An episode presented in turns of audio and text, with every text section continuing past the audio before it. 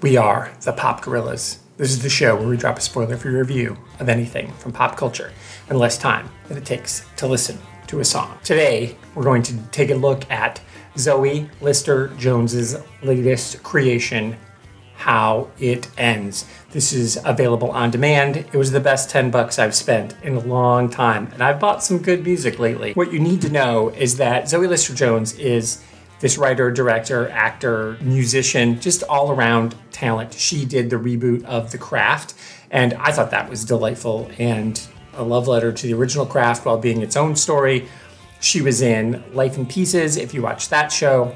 She did the brilliant movie Band Aid a few years ago, where she wrote, directed, and wrote music and played music. So, the plot of this movie is the world is about to end, and Liza, accompanied by a young metaphysical version of herself, wander around the streets of Los Angeles. So the entire film was made during the pandemic, and that is the only jarring thing is that no one touches. Even Liza and her young self don't touch a bunch. It's clear that the two of them had been uh, tested and were clear. This was made pre-vaccination, so no one is really in proximity. The whole thing is outside. They write around how they can be in cars by having the car stolen early on.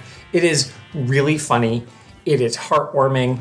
It is charming. When it was over, my wife and I applauded. Zoe Lister Jones, I think she's an A lister. Haha, see what I did there? But she is spectacular. She is a, a, great, I just am such a huge fan. Anything she does, I'm just automatically going to go to. But young Liza is played by Cailee Spaeny. She was in the reboot of The Craft. She was in Mare of Easttown. She's been in a few things here and there uh, as just a young up and coming actor. Bad Times at El Royale, which was awesome. So she's not doesn't have a huge catalog, but she is charming, and they play off each other really well. They're different versions of herself. She's Liza's walking around with a young metaphysical version of herself, dealing with her regret.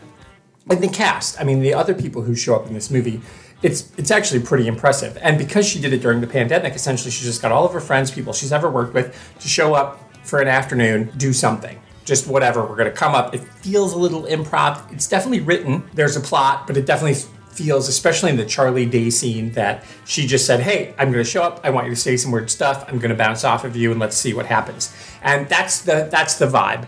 So if you're a person who just likes movies where people are just walking and talking and working through their shit, if you love the before movies, this is for you. If you hate the before movies and you're like, I need there to be a better plot, then fine, you can shit on this movie too. But all the hate that I'm seeing out there for this movie is completely misplaced. Listen, I don't know what you thought it was going to be. It's a movie about the end of the world. Maybe you thought the world would be saved at the end. It tells you right at the beginning how it ends.